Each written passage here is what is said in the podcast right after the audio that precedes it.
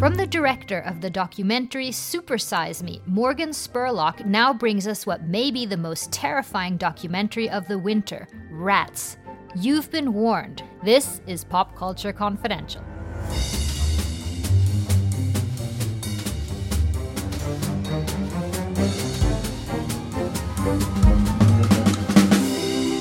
Hi, I'm Christina Jeurling Birro. Welcome to the show. So director Morgan Spurlock does not shy away from a challenge. Remember his Oscar-nominated documentary Super Size Me? That's where he ate only McDonald's for a month, at great personal expense to his health. It was a pretty frightening exposé of the fast food generation. Well, if you thought that was scary, brace yourself for his latest.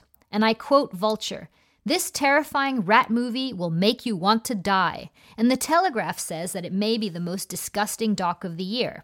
All I can say, they're both right. There are no cute Disney mice here. This is the real deal.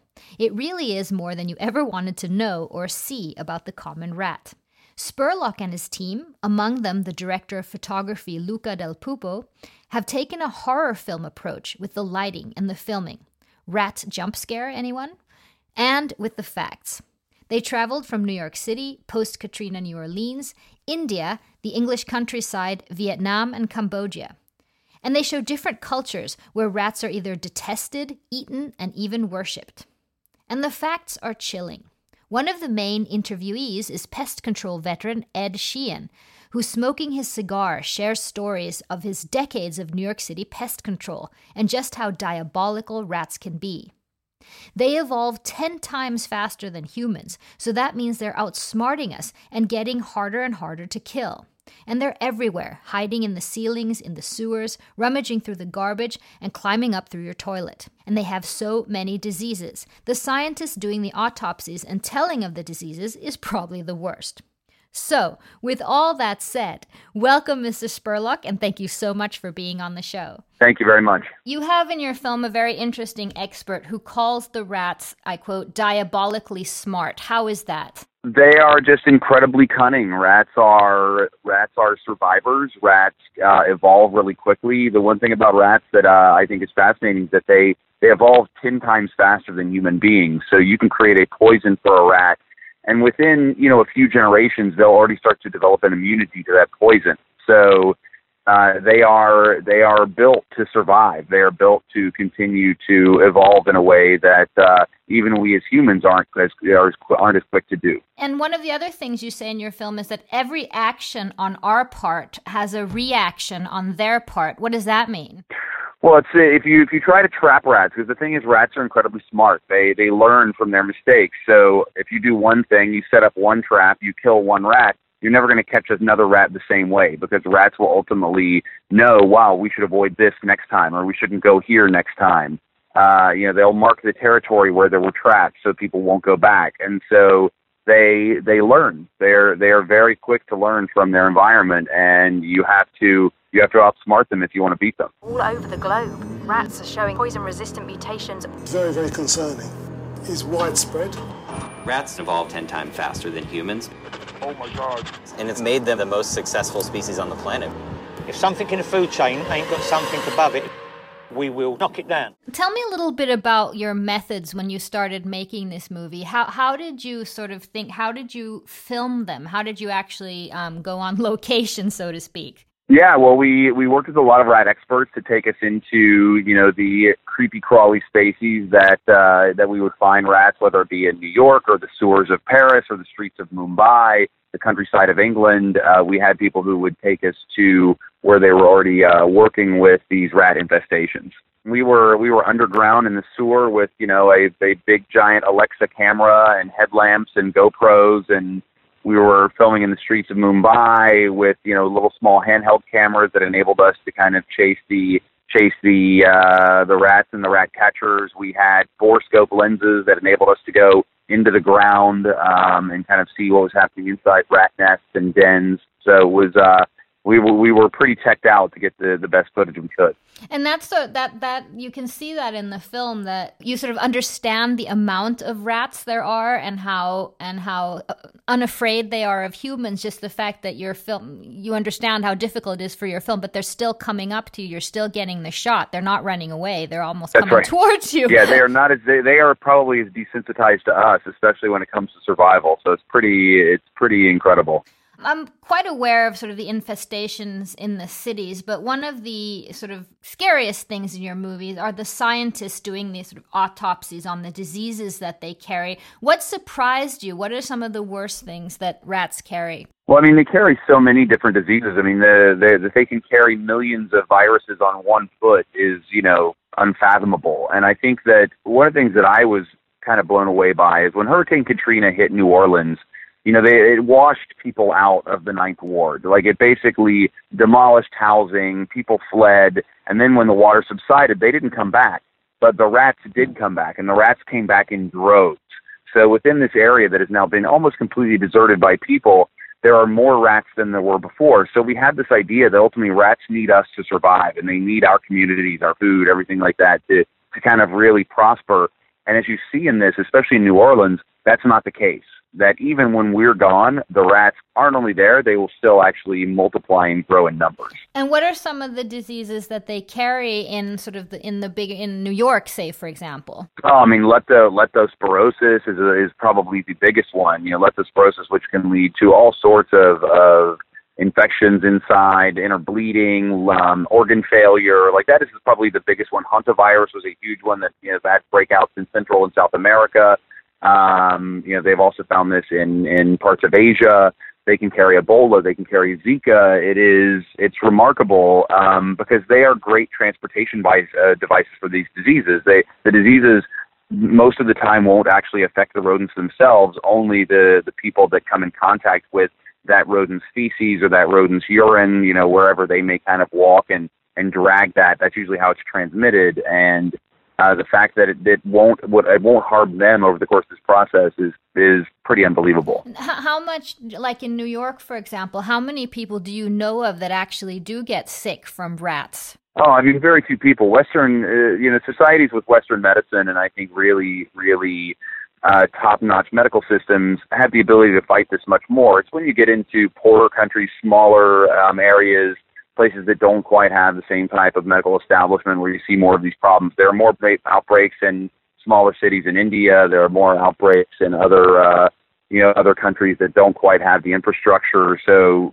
you know, in a place like New York City, it's a very rare thing to see like a leptospirosis outbreak. But do people actually get bit? Oh, people get bitten all the time. Um, and you probably have a better shot of getting rabies than you do of getting like leptospirosis. But I think that, uh, I think that, you know, the, they've done a good job in New York City, whether it be the health department or um, the actual treatment that happens if someone does become injured at hospitals to kind of deal with any potential outburst situations. Anyone here ever been bitten by a rat? Oh, I've only been bitten once. Those front teeth are just razor sharp. Yep. There's rats coming out of this catch basin across the street. You can yep. see them yep. coming and going. Oh, twelve o'clock, you have oh, rats yeah, right there. there. There's two, three. Oh my gosh. Quite a few of them. Up. One, two, three. Oh, God. Oh, God. You want to stay back a little? You have an amazing um, exterminator who had worked for many decades in your movie. Tell me a little bit about him, about his, his sort of life in the business. Yeah, he's been in the business now. It'll, it'll be fifty years next year, and the guy is... I wanted somebody in the film who could be kind of my Quint. You know, Quint is the is the guy on the orca in Jaws. The that's the salty fisherman Robert Shaw, who basically tells you two hundred men went into the water and the sharks came and fed on them. Like, you wanted that guy who could tell you the horror stories of being an exterminator in New York, of the rat history that he's seen. And so we started asking around New York, and people. Everybody started telling us, you know, no matter where they were, they're like, "Oh, you got to talk to Ed Sheehan. Ed Sheehan's been doing this forever. You got to talk to Ed." And so we, we finally called Ed Sheehan after multiple people, you know, kind of suggested him. We went out, met with him. I sat down, kind of told him about the movie, and he had, he told me some stories about being a being a rat, excuse me, being a rat catcher. And I was like, oh my God, this is our guy. Like, Ed Sheehan is our guy. He is uh, he's such a character. He's such a good storyteller, and he's somebody who's seen it all. And that's somebody that you kind of want, uh, you know, in a movie like this. And so he became our our crypt keeper, if you will, you know, the guy who kind of weaves through the story to help set up what we had just seen or what we're about to see. They say in New York City, there's a rat for every person. I think there's more. I spent forty years out there working as an exterminator. I gotta respect them. They jump out, I'm jumping back. Rats are basically down in the sewers. They can swim up. A rat, when he bites you, he twists. They're just too damn smart. It's becoming harder and harder to kill them. And the winter is rat reproduction season. You put the rodenticide inside the bait box. Our elected officials do things half-assed. If you just put poison down, it ain't happening. What what surprised you or shocked you the most of his stories, of his quint quint stories? Oh, I mean, I think there's so many. I think the you know the things that the trials that he did with the food, where he would see how the rats would kind of grow in numbers if he just you know left them alone, and how they, because rats multiply exponentially. Like rats can have anywhere from six to eight or six to ten pups in a litter. Um, and then they can have another litter every six weeks. They can actually be pregnant with another batch of pups while they're still nursing the first batch. So they can uh, they can just create children at an at a at an alarming rate. And so he talks about how the numbers grew and grew and grew, and then he took the food away, and then slowly they started eating other rats. They started eating the baby rats. Uh, they started killing each other. Like that, rats are out for survival, and uh, and you know his stories I think really helped reinforce that in the movie. Right, right. And and I think it's he who says that the future of the rat is bright, so one understands that. Go, what do you think that's like city officials should be doing? What should what should the world be doing, if anything? Well, the biggest, the, the most, well, the biggest thing of controlling all of this, you know, in New York City and Stockholm and London, you know, all these big cities put garbage out at night. You know, it's like these big cities, there's so many people that live here that they put garbage bags out on the street. You know, they, there's not a way, there's got to be a better way to deal with that situation, because what we're doing is, as Bobby Corrigan says in the movie, is every night we're just providing them a buffet. And why would rats ever leave if we're basically just giving them, you know, this food every single night? So until we learn how to really control the garbage situation in these cities, we're always going to have rats. You did some extensive traveling um, for this movie. What are your sort of thoughts on how other other do other cultures that you met um, see rats differently?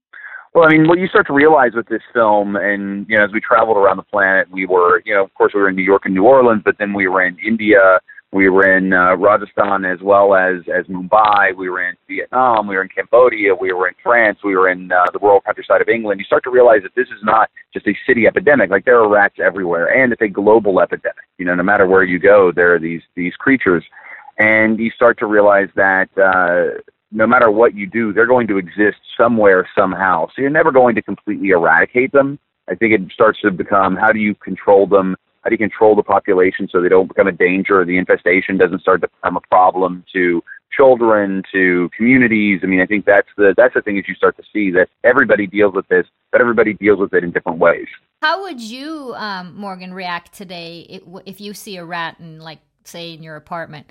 I mean, if I saw one in my apartment, I would be very, very unhappy, because uh, I've spent a lot of money trying to make sure I don't have rats in my apartment. So I think that... Uh, I think I'd be very upset. I think I'd call my landlord. I'd be like, um, why is this uh, giant rat in my apartment? What's going on? So, um, you know, and I, I've seen rats in my apartment over the years, and I, I finally, I think I live in an apartment that should be a rat-free zone. So I don't get as freaked out about rats. My wife, on the other hand, would have a meltdown if she saw a rat in our apartment. So uh, I think if, if we did see one, it would be up to me to kind of take care of that problem. But would you know what to do now after making this extensive film? Oh, I mean, if I if I was able to corner him, I could I could be like a night rat killer, and I could like whack him with a stick, you know, and take care of him, or I could capture him in a net and, you know, snap his little neck like those guys. But most likely, uh, rat the rats in New York City are very quick. They won't be that slow to like sit around and, and wait for you. So I would most likely have to. Uh, Call a professional. I'd call I'd call Ed Sheehan and have him come over and bring some traps and take care of it. Can I just ask you one question? You make a lot of movies where, where you're sort of um, uh, with some big questions for, for all of our society, so to speak. When you made Super Size Me, um, you ate what, the movie where you ate McDonald's for only a month. After, after this movie, which a huge bo- a blockbuster, did you notice any change these past years on the part of, for example, McDonald's?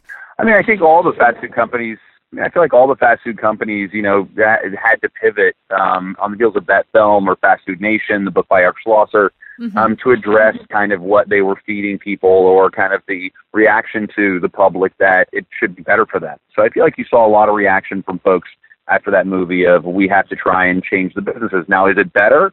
I don't know if I'd say the food's better. I think that, you know, suddenly there are salads there now, which that's a positive thing, but I don't know if the food's ultimately better. Hello, may I help you? Yeah, could I get the double quarter pounder with cheese meal? Marcos Super Size.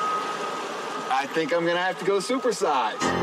It's hard for me to watch him go through this. It seems like you're starting to get addicted to it now. You saw these numbers, right? These numbers are outrageous. Unfortunately, you caused some major harm to your heart, your liver, your blood. You're gonna die. You'll die. I want more, more, more, more. You gotta stop. The greatest thing that happened after that movie is individuals said, I need to take control of my own life.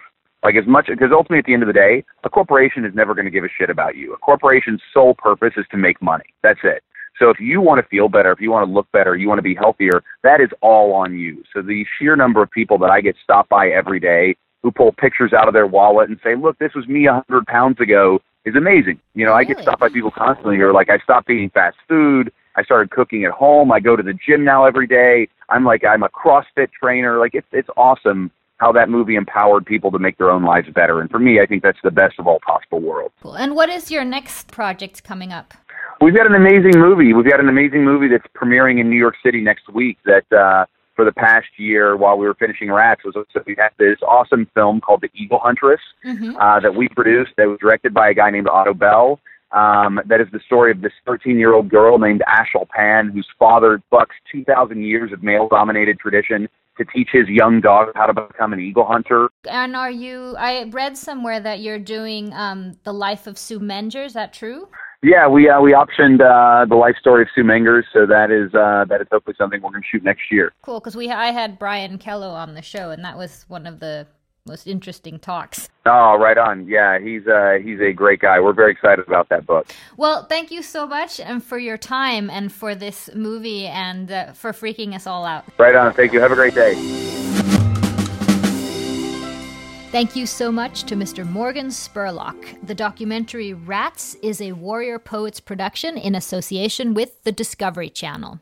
And thank you for listening. Please follow us on Twitter at Pod Pop Culture or on Instagram, Pop Culture Confidential. And you can find our backlog and the latest episodes on pop culture confidential dot com. The show was edited by Tom Hansen, theme music by Carl Boy, and produced by Rene Witterstedt and myself. I'm Christina Jeurling Birro.